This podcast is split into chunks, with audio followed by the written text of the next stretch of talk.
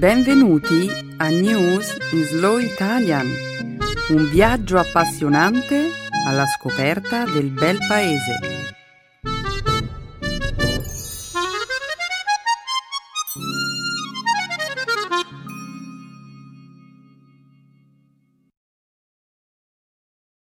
Oggi è giovedì quindici ottobre duemilaquindici. Benvenuti a una nuova puntata di News in Slow Italian. Ciao Benedetta e un saluto a tutti i nostri ascoltatori.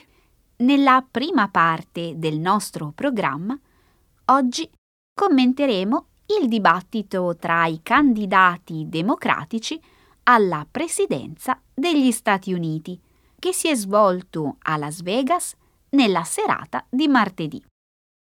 Parleremo inoltre del Premio Nobel per la Pace e del vincitore di quest'anno. Proseguiremo poi con una notizia che riguarda la rivista Playboy, che ha deciso di cambiare linea editoriale e ha annunciato che non pubblicherà più nudi femminili. Infine, concluderemo la prima parte del nostro programma con la notizia del futuro lancio, da parte di Facebook, di sei nuove icone emotive. Finalmente! In effetti, era da un bel po' che mi stavo chiedendo se Facebook avrebbe mai capito che il pulsante Mi piace è insufficiente. Mm. Che intendi dire, Emanuele?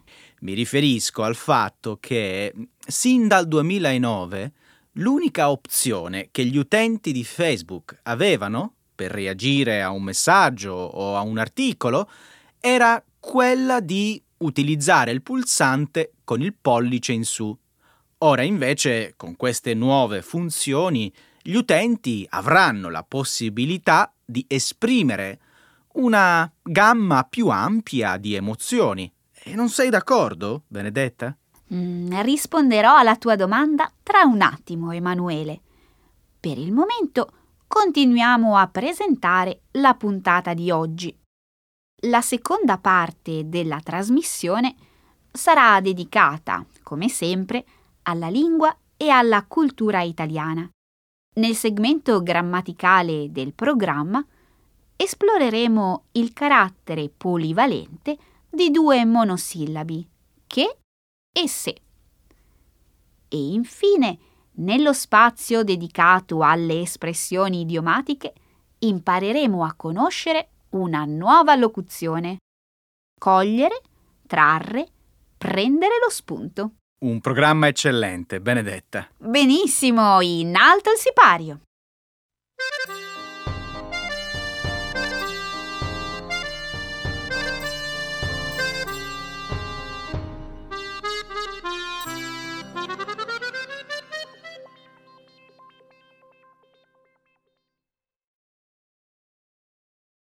Las Vegas ospita il primo dibattito tra i candidati presidenziali democratici.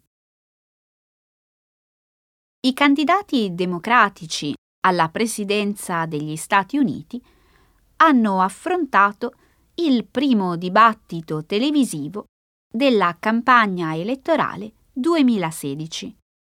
L'incontro si è svolto a Las Vegas nella notte di martedì. L'ex segretario di Stato, Hillary Clinton, il senatore del Vermont, Bernie Sanders, l'ex governatore del Maryland, Martin O'Malley, il senatore della Virginia, Jim Webb, e l'ex governatore del Rhode Island, Lincoln Chaffee, sono saliti sul palco per rispondere alle domande del moderatore Anderson Cooper. I candidati hanno discusso molti argomenti di attualità, come il controllo delle armi, i cambiamenti climatici, la riforma del sistema penale, l'immigrazione, le disuguaglianze economiche e il consumo di marijuana a scopo ricreativo. Clinton è riuscita a dominare il dibattito, ma è stata criticata sul tema della Siria, così come per il suo voto a favore della guerra in Iraq. Sanders, che si autodefinisce un democratico di ispirazione socialista, ha invitato gli americani a combattere l'egemonia delle classi imprenditoriali, nonché a battersi per correggere un sistema economico che assicura la maggior parte della ricchezza all'uno per cento della popolazione e si rivela inadeguato sul versante della sanità e dell'istruzione pubblica. Nel frattempo, quindici repubblicani sono in lizza per diventare il candidato ufficiale del partito alle presidenziali del duemilasedici. Entro la prossima estate, ciascuno dei due partiti avrà scelto un candidato che parteciperà alla corsa per la Casa Bianca. Le elezioni presidenziali si terranno nel novembre del duemilasedici. Finalmente la competizione all'interno del Partito Democratico si sta facendo interessante. Mm, sei rimasto soddisfatto del dibattito, Emanuele? Sì, penso che sia Sanders che Clinton abbiano fatto un ottimo lavoro. Donald Trump non è d'accordo con te. Ha detto che i candidati democratici sono stati tutti molto artificiali e affettati.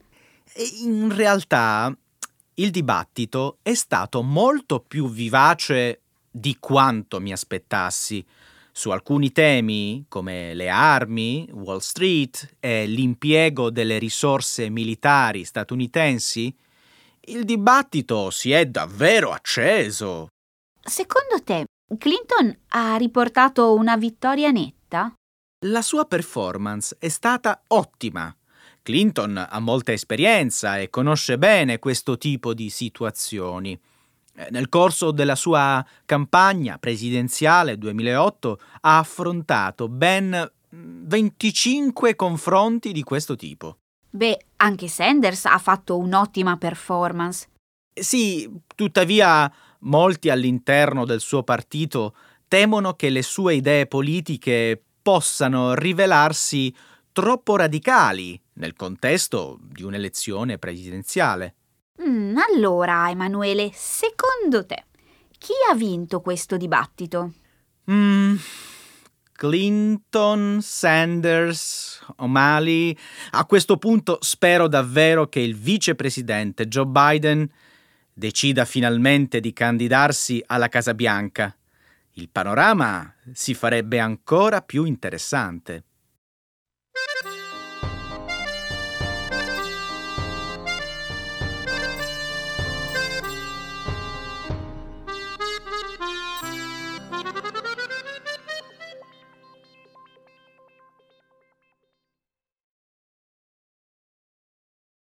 Nobel per la Pace duemilaquindici.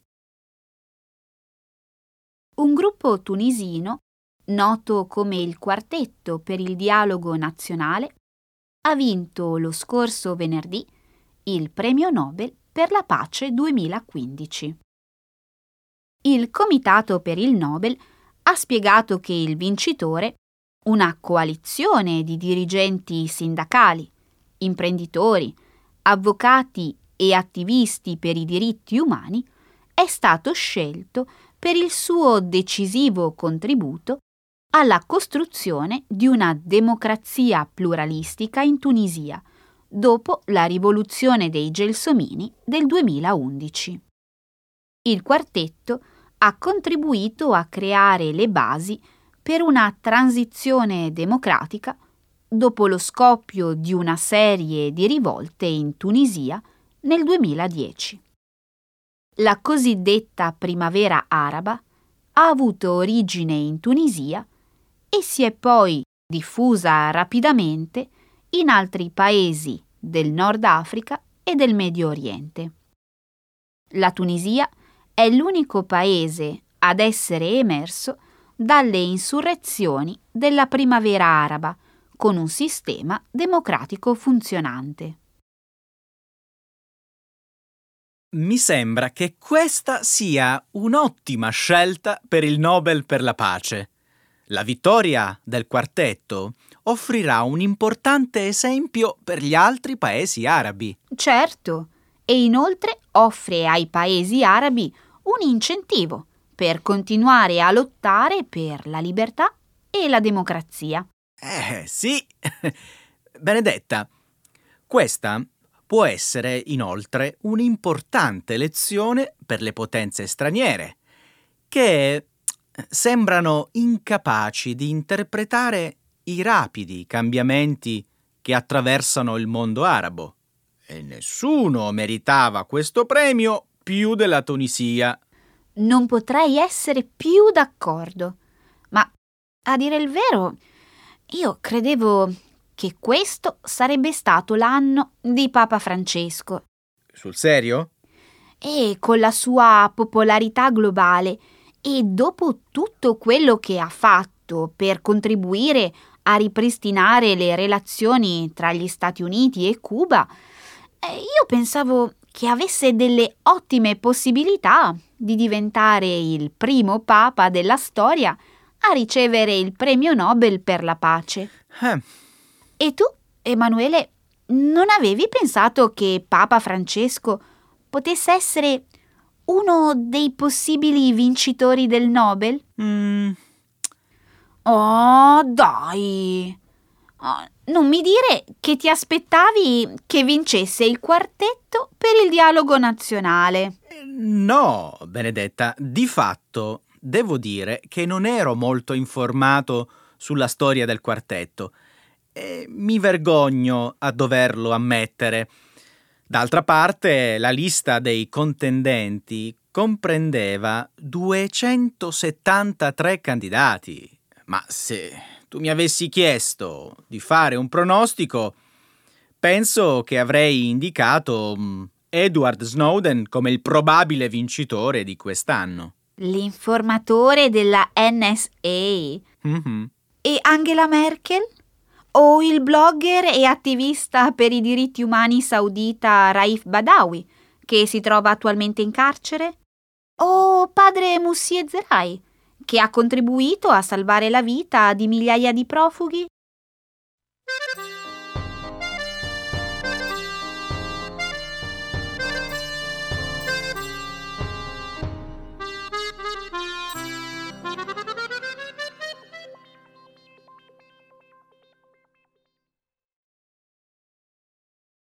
Playboy annuncia che non pubblicherà più nudi femminili. Dopo aver pubblicato foto provocanti per oltre mezzo secolo, Playboy chiude un capitolo della sua storia. Secondo quanto si legge in un comunicato stampa, a partire da marzo duemilasedici, nell'ambito di una strategia di restyling editoriale, la rivista porrà fine alla pubblicazione di immagini raffiguranti nudi integrali. In una intervista al New York Times, pubblicata lo scorso lunedì, l'amministratore delegato della società Scott Flanders ha detto che la decisione è stata presa in quanto la diffusione di contenuti pornografici via internet ha reso tali immagini fuori moda. Oggi siamo tutti a un click di distanza dalla fruizione gratuita di qualsiasi atto sessuale si possa immaginare, ha detto Flanders. Il nuovo Playboy, sessantadue anni dopo essere stato lanciato dal suo creatore Hugh Hefner, continuerà a presentare la Playmate del mese e altre foto di donne in pose sexy, ma tali immagini potranno essere considerate inadatte solo per un pubblico di ragazzi di età inferiore ai tredici anni.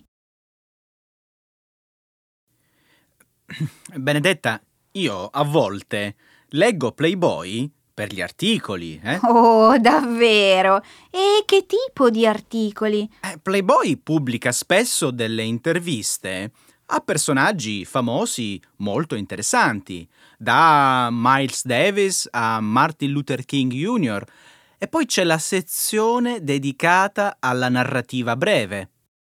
Numerosi scrittori come Ray Bradbury, Gabriel Garcia Marquez, Kurt Vonnegut e Margaret Atwood hanno pubblicato il loro lavoro sulla rivista. Sì, e poi c'è la sezione dedicata all'intrattenimento, i nudi femminili. Che ne sarebbe di Playboy senza quelle immagini? Beh, in effetti il nudo ha sempre avuto un ruolo importante nella rivista, sin dal primo numero, che pubblicava un provocante servizio fotografico dedicato a Marilyn Monroe. Tuttavia, il clima politico e sessuale del millenovecentocinquantatré trova ben pochi parallelismi nel panorama odierno. Questo è vero. Ormai, nell'era di Internet, Playboy non guadagna più molto pubblicando foto sexy, ma piuttosto concedendo l'uso del suo logo a linee di abbigliamento, profumi e altri oggetti che vengono poi commercializzati in tutto il mondo. In un certo senso, la rivista è riuscita nella missione di promuovere certe libertà. Ora ha bisogno di reinventarsi per sopravvivere nel ventunesimo secolo.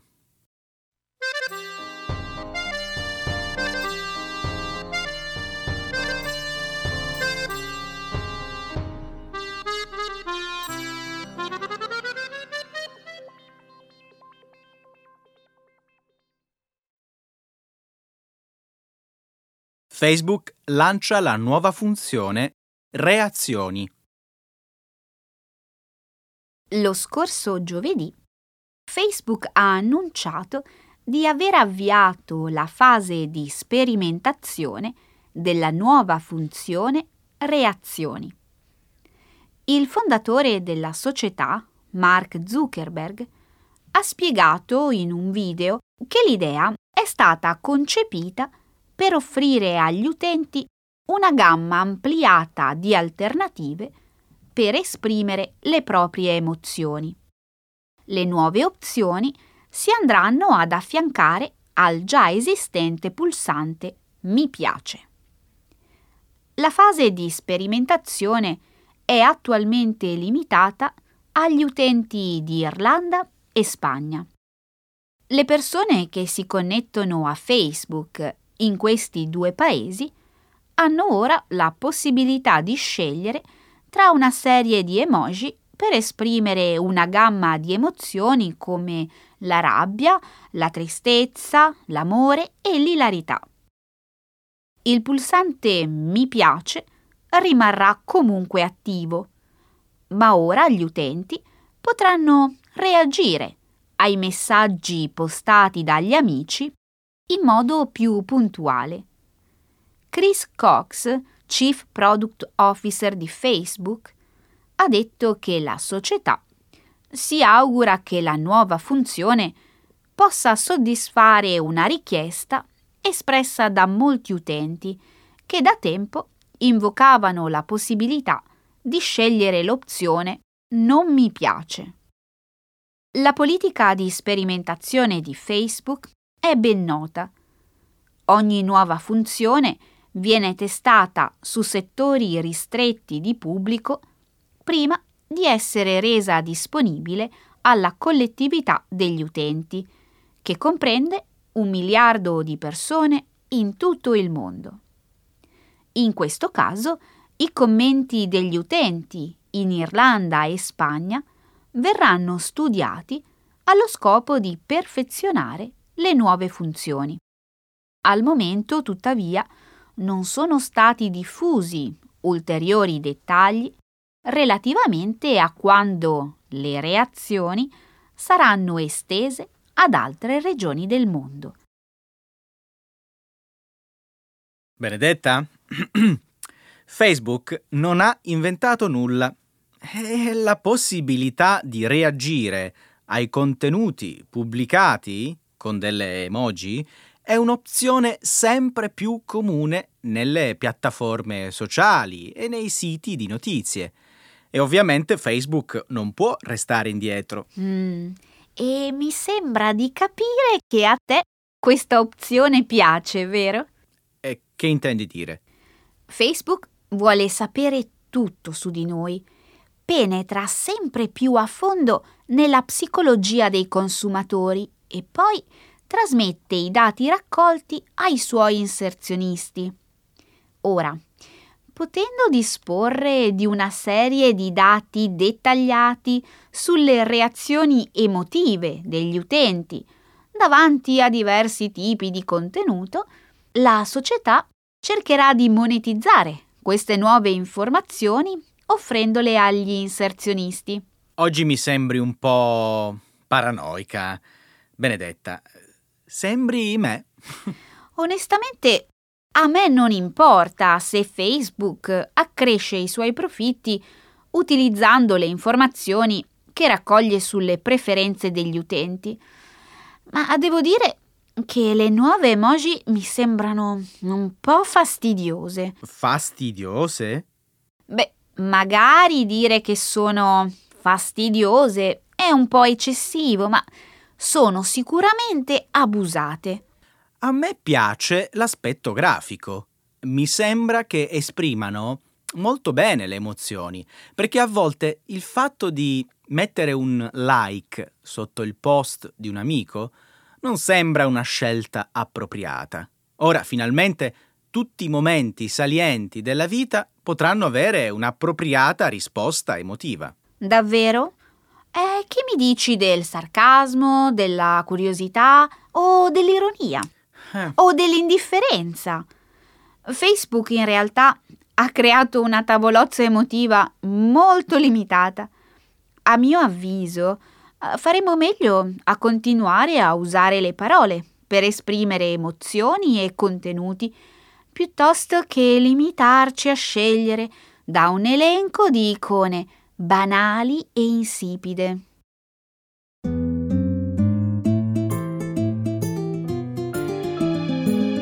Adesso la grammatica, per capire le regole di una lingua poetica.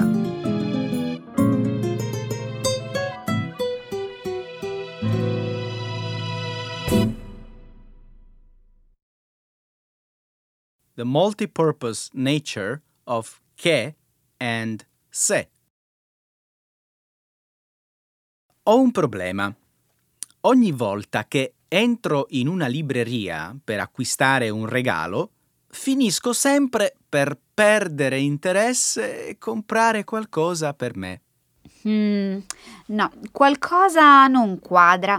Non capisco. Sei distratto oppure sei esageratamente indeciso? Uh, beh, a volte sono terribilmente insicuro. In particolare quando si tratta di scegliere un regalo per qualcuno a cui tengo molto. Mi stresso troppo. Beh, se ciò ti inquieta, è bene che tu sappia che i regali che ci fanno gli amici sono sempre speciali. Perciò cerca di stare tranquillo. Eh, su questo hai ragione. Se me lo avessi ricordato prima, la mia visita alla libreria sarebbe stata meno problematica. Beh, eh, spero almeno che tu abbia portato a casa un libro interessante. Ah sì, il titolo che pensavo di comprare si trovava nella sezione dei romanzi che, a sua volta, confinava con gli scaffali dedicati alla cucina. Non mi dire che hai aggiunto un'altra raccolta di ricette alla tua collezione? Tranquilla. Questa volta ho scelto un ricettario per preparare i cocktail. È molto carino. Le sue pagine sono custodite in uno splendido cofanetto di metallo blu elettrico. Che bello! Molto chic! Se ora ti sentisse mia nonna, direbbe: anche l'occhio vuole la sua parte. Eh, sono d'accordo. Pensa comunque che questo libro contiene più di sessanta ricette, suddivise in cocktail classici e cocktail con un tocco sperimentale. Ne manca soltanto uno. Lo spritz. Uh, se vuoi sapere come si prepara, te lo spiego in un attimo. Okay. Per prima cosa metti dei cubetti di ghiaccio in un bicchiere, poi procedi versando due parti di Aperol, tre di prosecco e una di soda. Non ci vuole l'arancia? Sì, hai ragione. L'arancia è un dettaglio che viene spesso aggiunto a mo' di decorazione. Se poi invece dell'Aperol volessi usare il Campari, allora potresti anche aggiungere una fettina di limone. Ma così avremmo un'altra ricetta. È soltanto una variante. Sembra poi che a Padova e Venezia usino il cinar. Insomma, città che vai, usanza che trovi. Mm, sai una cosa? Non sapevo che una tra le bevande più conosciute d'Italia fosse così semplice da preparare. In realtà è soltanto da pochi anni che l'abitudine di bere lo spritz si è diffusa in tutta la penisola, diventando un fenomeno di costume. Sai qualcosa sulle sue origini? Il cocktail, come lo conosciamo noi oggi, è nato a cavallo tra gli anni venti e trenta. Le sue origini, però, potrebbero essere ancora più remote. Quanto remote? Se ricordo bene, la sua nascita risale alla dominazione asburgica. I soldati imperiali erano soliti aggiungere al vino dell'acqua. Ah, per quale ragione? Forse perché i vini veneti avevano una gradazione alcolica troppo elevata? Esatto. A quanto pare, spritzen in tedesco significa spruzzare, un termine che evoca l'acqua frizzante che veniva aggiunta alla bevanda allo scopo di diluire l'alcol. Questa storia è davvero interessante. Grazie per avermela raccontata e grazie per avermi dato la ricetta della bevanda veneta più famosa d'Italia. Ecco le espressioni, un saggio di una cultura che ride e sa far vivere forti emozioni.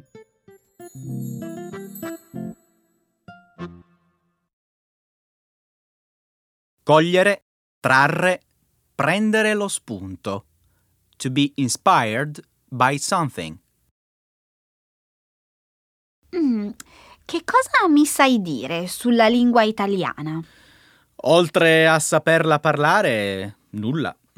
Dai, sto scherzando. Non credo di aver compreso bene la tua domanda. A che cosa ti riferisci in particolare?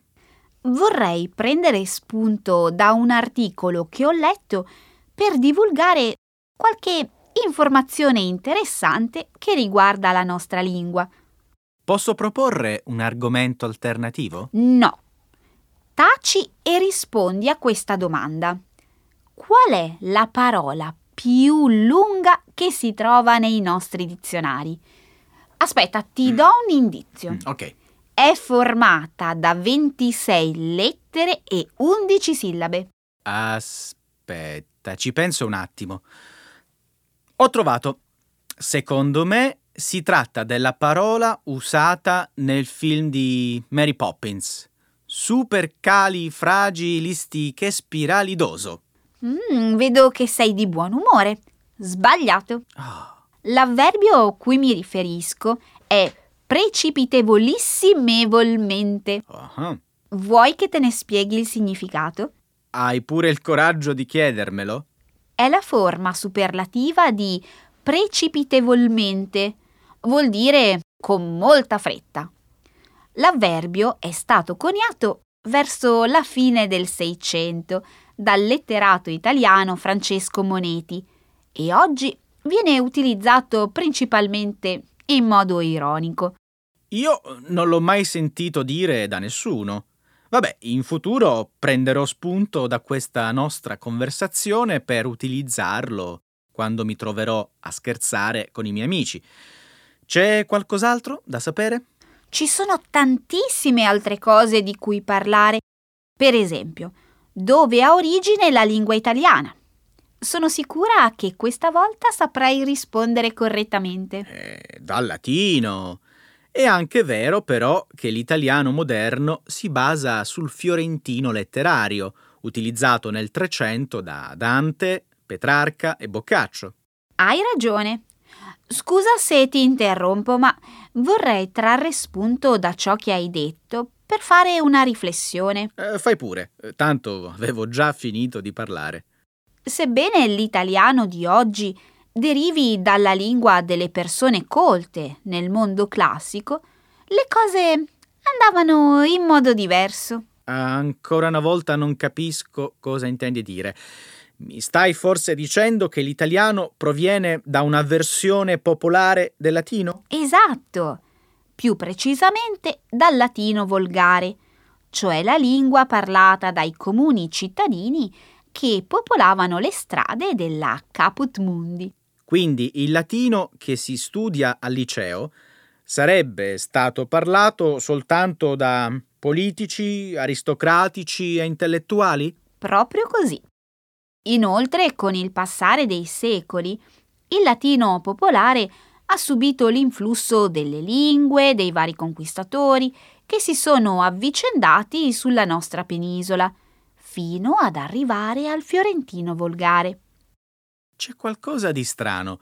Non abbiamo forse detto qualche minuto fa che l'italiano attuale deriva dal fiorentino letterario? Fammi chiarire. L'idioma parlato dai cittadini di Firenze è stato purificato dagli aspetti dialettali, fino a diventare la lingua parlata oggi da una moltitudine di persone. Eh beh, affermare che siamo in tanti è un po' un'esagerazione. Il nostro pianeta è abitato da circa sette miliardi di persone e gli italiani madrelingua saranno poco più di sessanta milioni. Ho l'impressione che tu stia prendendo spunto da una mia banale osservazione per parlare d'altro. Dimmi la verità, ti stai annoiando? Um, mi dispiace lasciare il discorso in sospeso, ma credo che per il momento sia il caso di fermarci qui.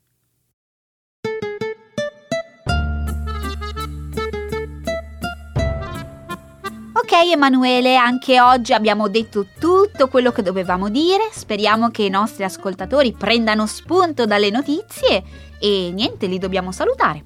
Ciao a tutti, alla prossima settimana, ancora oggi con una nuova puntata di News in Slow Italian. Ciao a tutti!